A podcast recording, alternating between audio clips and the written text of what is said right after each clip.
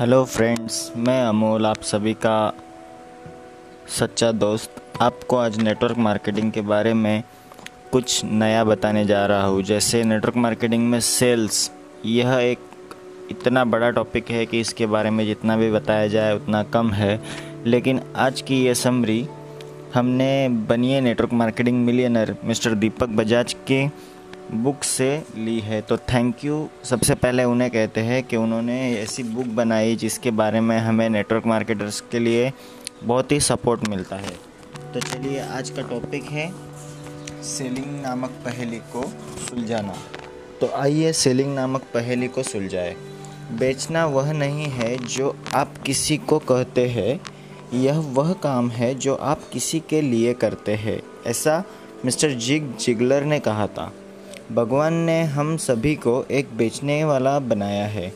हर व्यक्ति पैदाइशी बेचने वाला व्यक्ति है और सभी लोग आसानी से बेच सकते हैं।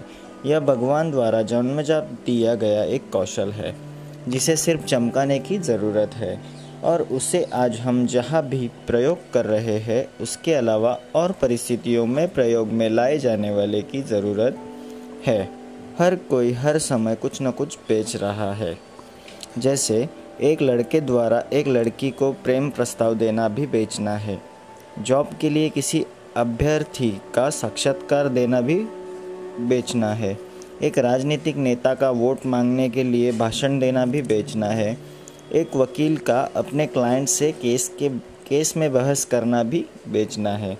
आपका अपनी बीवी को थोड़ी कम कीमत की ड्रेस या हीरा लेने के लिए समझाना भी एक प्रकार का बेचना है। आपके बेटे द्वारा पार्टी में जाने के लिए आपको समझाना भी एक बेचना है।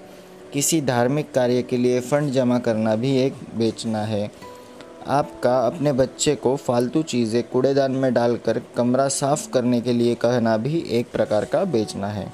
यह सब कुछ बेचना ही तो है। किसी के साथ हमारी कोई बातचीत और कोई भी अन्य क्रियाकलाप जो भी हम कर रहे हैं, सब में बेचना जारी है।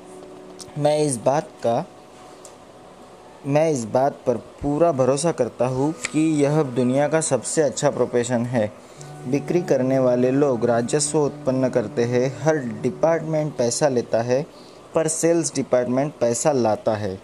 सारे सेल्स प्रोफेशनलों में मैं कमीशन वाले सेल्समैन को ज़्यादा पसंद करता हूँ, क्योंकि उनके पास आत्मविश्वास होता है और वह काम करने की एक फ़िलोसॉफ़ी होती है अगर मैं सेल्स न लेकर आऊँ तो मुझे कुछ भी पैसे मत देना। इस कारण सेल्स के लोग बिज़नेस की दुनिया में सबसे ज़्यादा कमाने वाले व्यक्ति होते हैं और सेलिंग को दुनिया में नंबर वन प्रोफेशन माना जाता है। समस्या सिर्फ़ यह है कि सेल्स के लोगों के बारे में हम लोगों ने सही अवधारणा नहीं बनाई है। अभी जब आप सेलिंग के बारे में सोचते हैं तो जो छवि आपके दिमाग में उभर कर आती है वह है दरवाज़ा खटखटाना, कार की खिड़कियों पर हाथ मारना या स्टोर काउंटरों पर ज़बरदस्ती बेचने वाले सेल्समैन। यह छवि कुछ दूसरे बड़े सेल्समैन में बदलनी चाहिए, जैसे महात्मा गांधी सेल्समैन है, नरेंद्र मोदी, स्टीव जॉब या जैकमा ये सब दुनिया के सर्वश्रेष्ठ सेल्समैन हैं। आप कभी कोई जंग नहीं जीत सकते, अगर आप यह सोच, सोचे कि आप घोड़े पर बैठे अजीब लगते हैं। यह कहा था नेपोलियन बोनापार्ट ने। जब बेचना इतना अच्छा है तो लोग इससे डरते क्यों है? यह कुछ नहीं है। बस लोगों ने सेल्स के बारे में अपने मन में कुछ गलत धारणाएँ बना रखी है। वह गलत धारणाएँ मैं आज आपको क्लियर कर देने वाला हूँ। उसमें से एक है, मैं सेल्स में अच्छा नहीं हूँ। मैंने सेल्स कभी नहीं की है। हाँ हो सकता है आप सेल्स में अच्छे न हो, पर सेल्स सीखने वाली एक कला है। क्या आप किसी एक व्यक्ति को जानते हैं जो सेल्स पर्सन के रूप में पैदा हुआ हो? आप इसमें जब चाहे अच्छा काम कर सकते हैं। इसके लिए बहुत सारी किताबें, ट्रेनिंग प्रोग्राम्स और वीडियो मौजूद है। असल में यह नहीं है कि आप में बेचने की क्षमता नहीं है। बात यह है कि आप बेचना, सीखना नहीं चाहते। सीखने के लिए प्रतिबद्ध हो जाए और फिर सेल्स कीजिए। लगातार अभ्यास एवं जीत को, जीत आपको कुशल बना देंगे। दूसरा प्रॉब्लम है और दूसरी अवधारणा है कि मैं किसी को समझा नहीं सकता। यह एक कल्पना है कि आप लोगों को समझाएँगे। समझाने जैसी कोई चीज़ ही नहीं है। आपका काम है अपने प्रोडक्ट्स और सेवाओं के बारे में दूसरों को अच्छी तरीके से बताना। आप सिर्फ़ इस उद्देश्य के साथ जाए कि आप उनकी समस्याओं को हल करने में उनकी मदद कर रहे हैं। बाकी सामने वाले व्यक्ति एवं उनकी ज़रूरतों पर निर्भर करता है। तीसरी अवधारणा लोग बनाते हैं, लोग नकारात्मक होते हैं ऐसी। मेरे पंद्रह साल के बेचने के अनुभव ने मुझे यह सिखाया है कि किसी चीज़ को बेचने के लिए ग्राहक के रवैये से ज़्यादा सेल्स पर्सन का रवैया ज़रूरी है। एक अच्छा सेल्स प्रोफेशनल कभी भी अपने व्यवसाय को लेकर शर्मिंदा नहीं होता। आपकी भूमिका हल प्रदान करने वाली होनी चाहिए। जिससे लोग आपका धन्यवाद करें कि आपने उस उत्पाद के बारे में या उस सेवा के बारे में उन्हें बताया।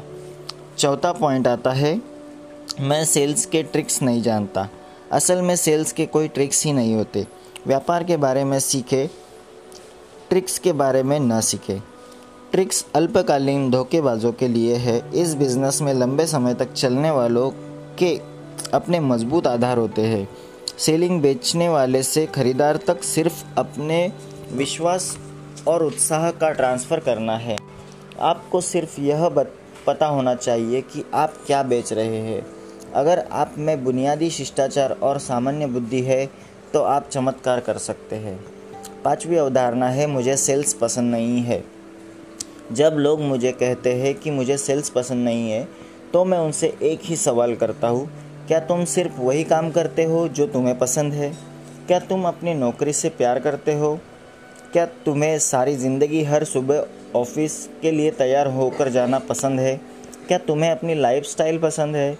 जो कार तुम ड्राइव करते हो, क्या तुम्हें वह पसंद है? या तुम जिस घर में रहते हो, क्या वह तुम्हें पसंद है? क्या तुम्हें यह बात अच्छी लगती है कि तुम्हारे पास कोई फाइनेंशियल सिक्योरिटी नहीं है?